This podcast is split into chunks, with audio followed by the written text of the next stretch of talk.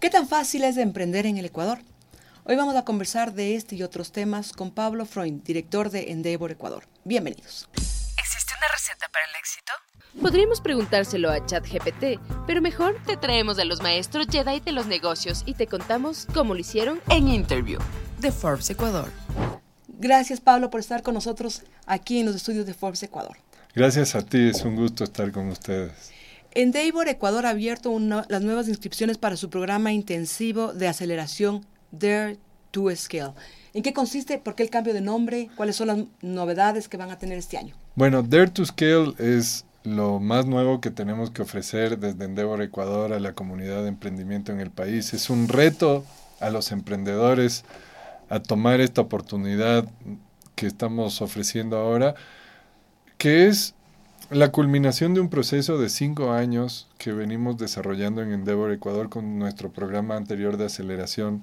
Este nuevo programa combina todo el aprendizaje del ecosistema local que hemos tenido, más toda la experiencia de la red de Endeavor que está en 42 países del mundo, para crear este programa intensivo de cuatro meses. Y más de 100.000 personas de alrededor del mundo han pasado por el programa de Endeavor. Correctamente. Pero ¿qué le diferencia? ¿Cuáles son los tips, las características de esa nueva convocatoria? Bueno, esta nueva convocatoria estamos buscando empresas que están en este momento crítico de su crecimiento, listos para escalar.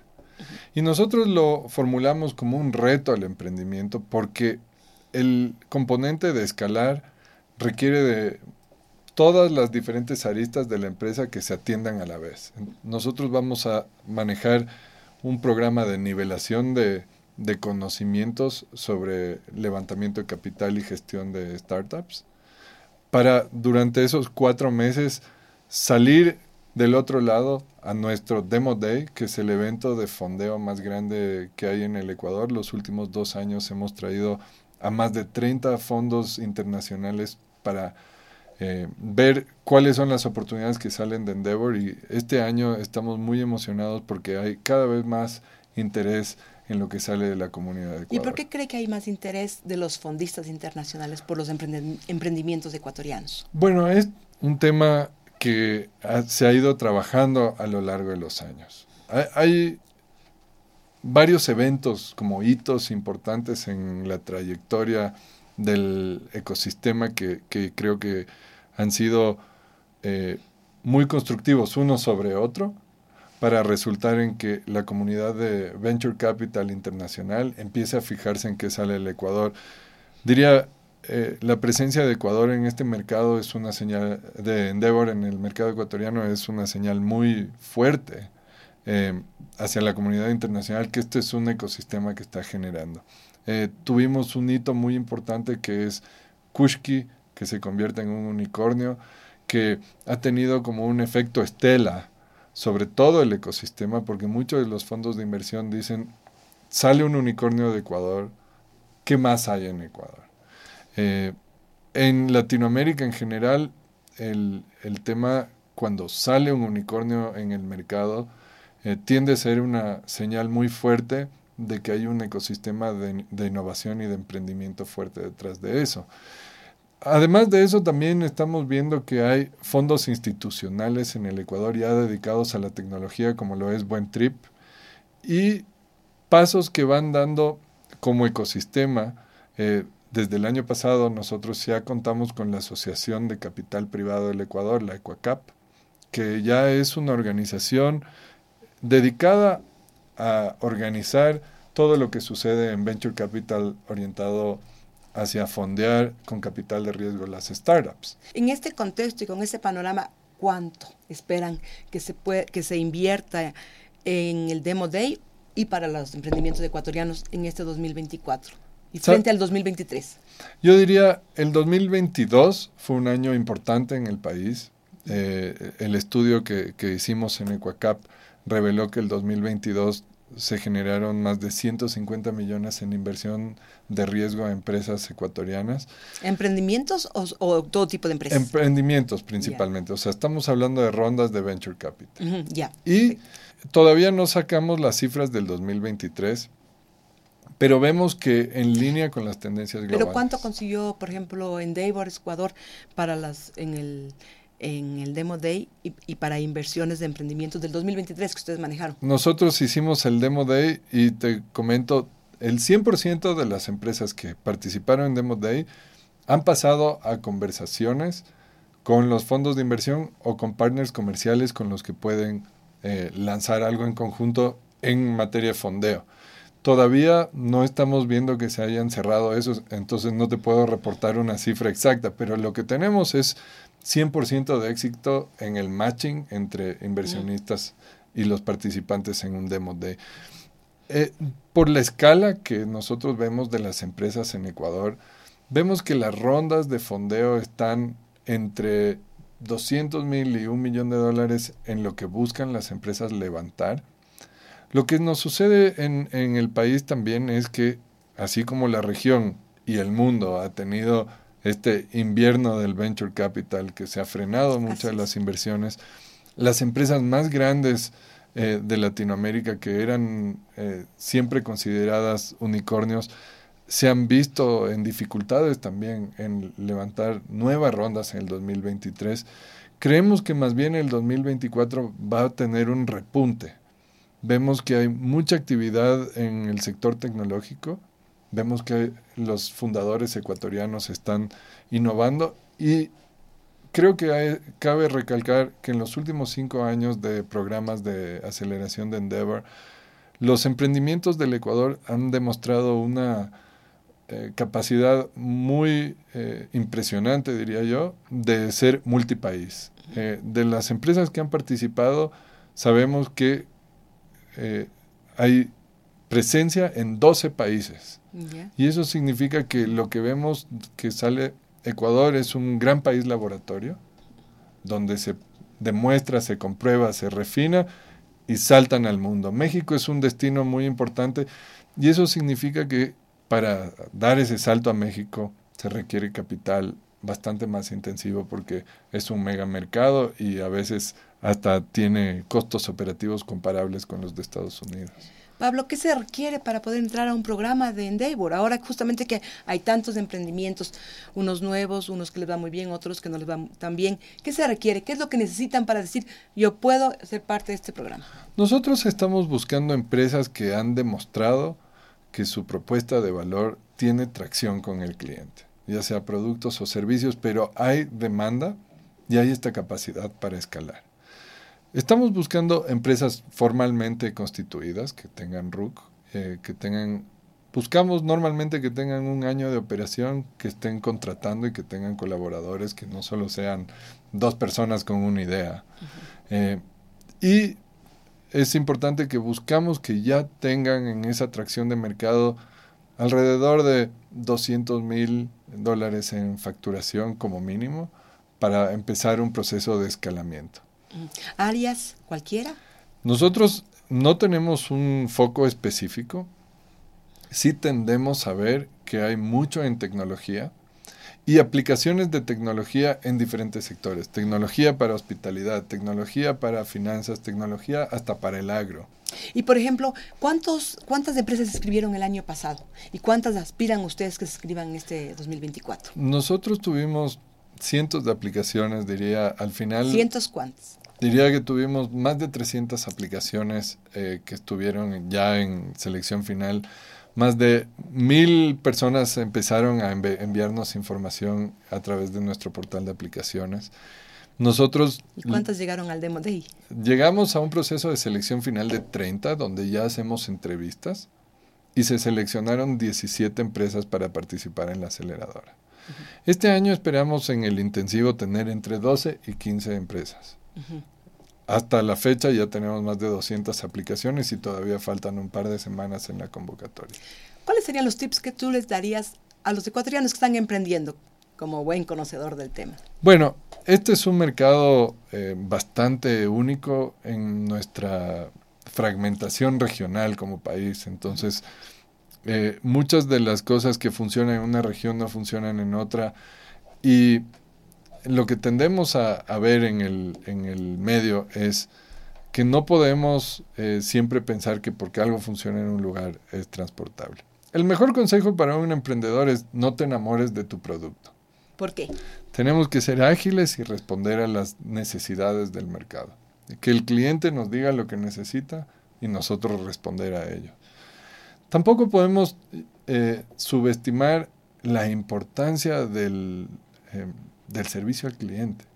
La fidelización del cliente eh, por el relacionamiento es algo importantísimo porque una cosa es conseguir un cliente y otra cosa es aprofundizar ese cliente.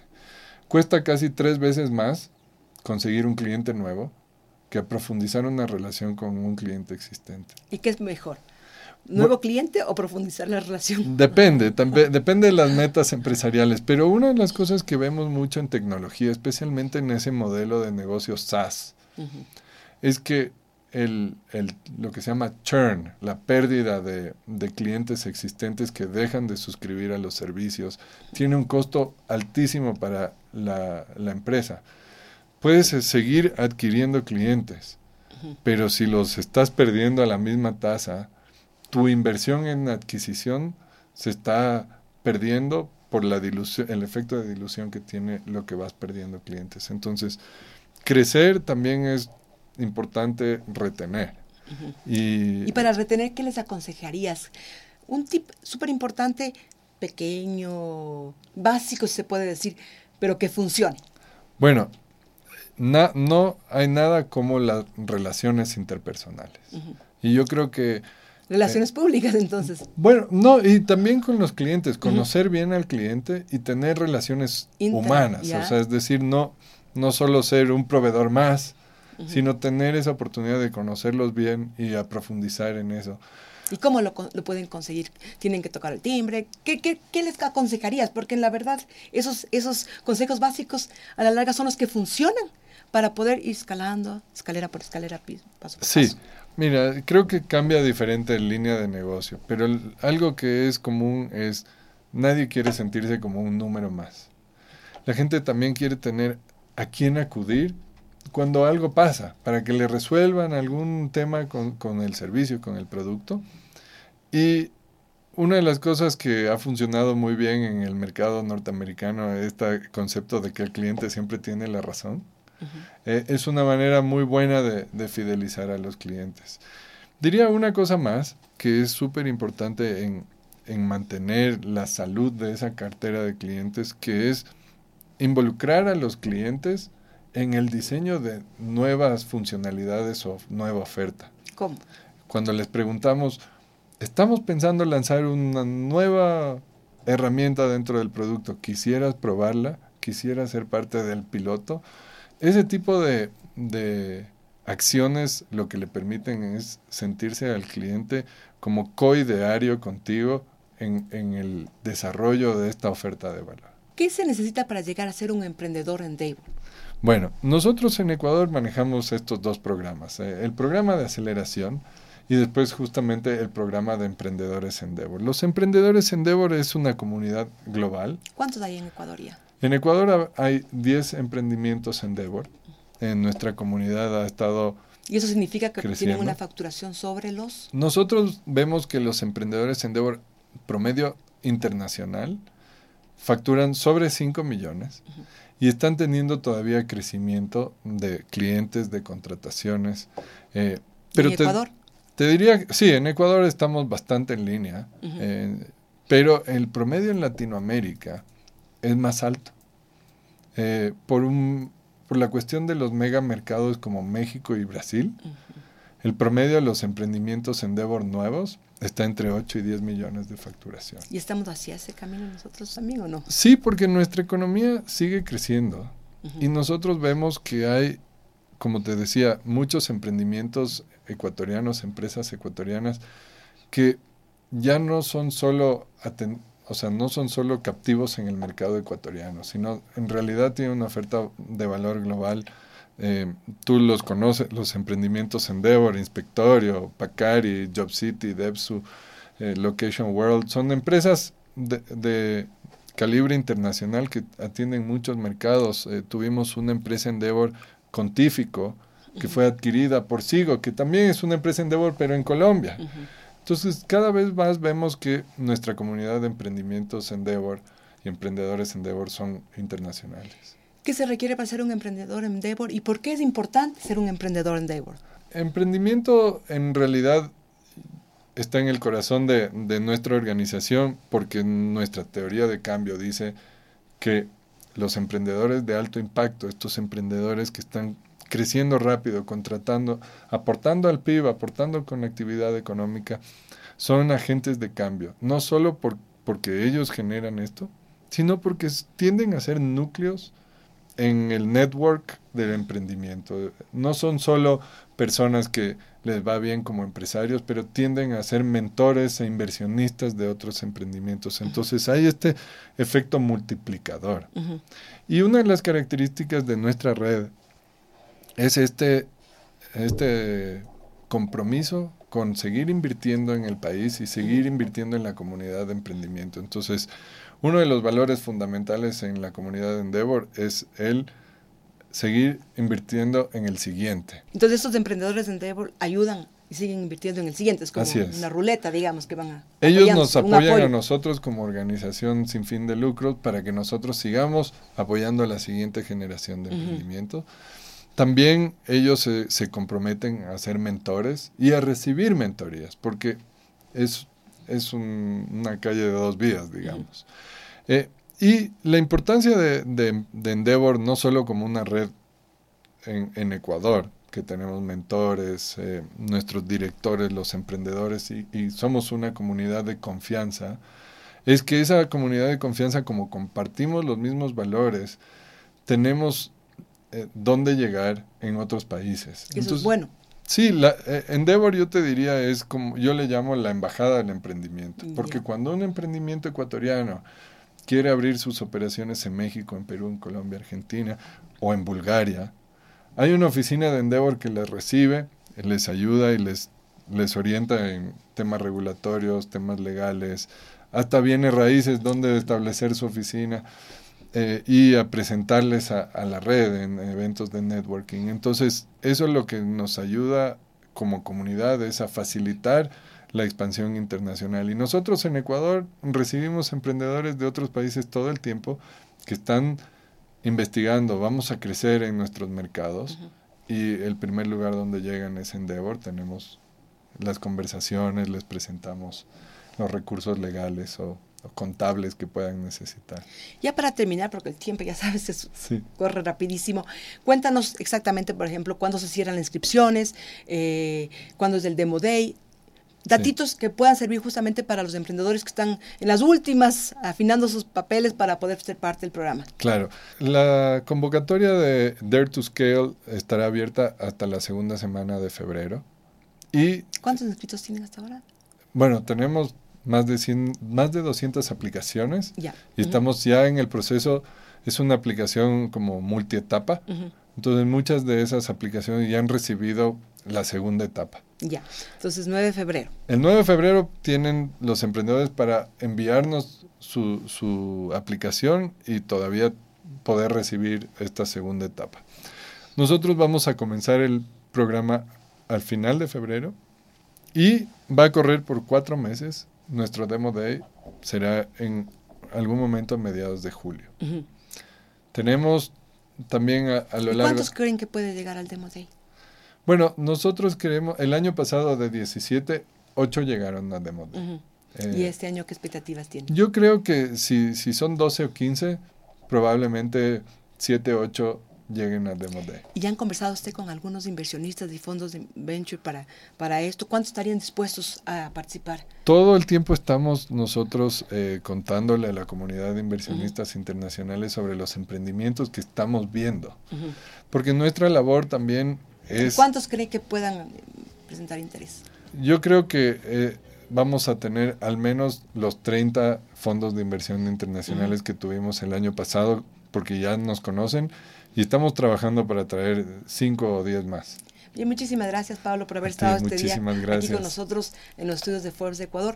Ha sido Pablo Frain, director de Endeavor Ecuador, de la Embajada de los Emprendedores en el Mundo. ¿Existe una receta para el éxito? Podríamos preguntárselo a ChatGPT, pero mejor te traemos a los maestros Jedi de los negocios y te contamos cómo lo hicieron en Interview de Forbes Ecuador.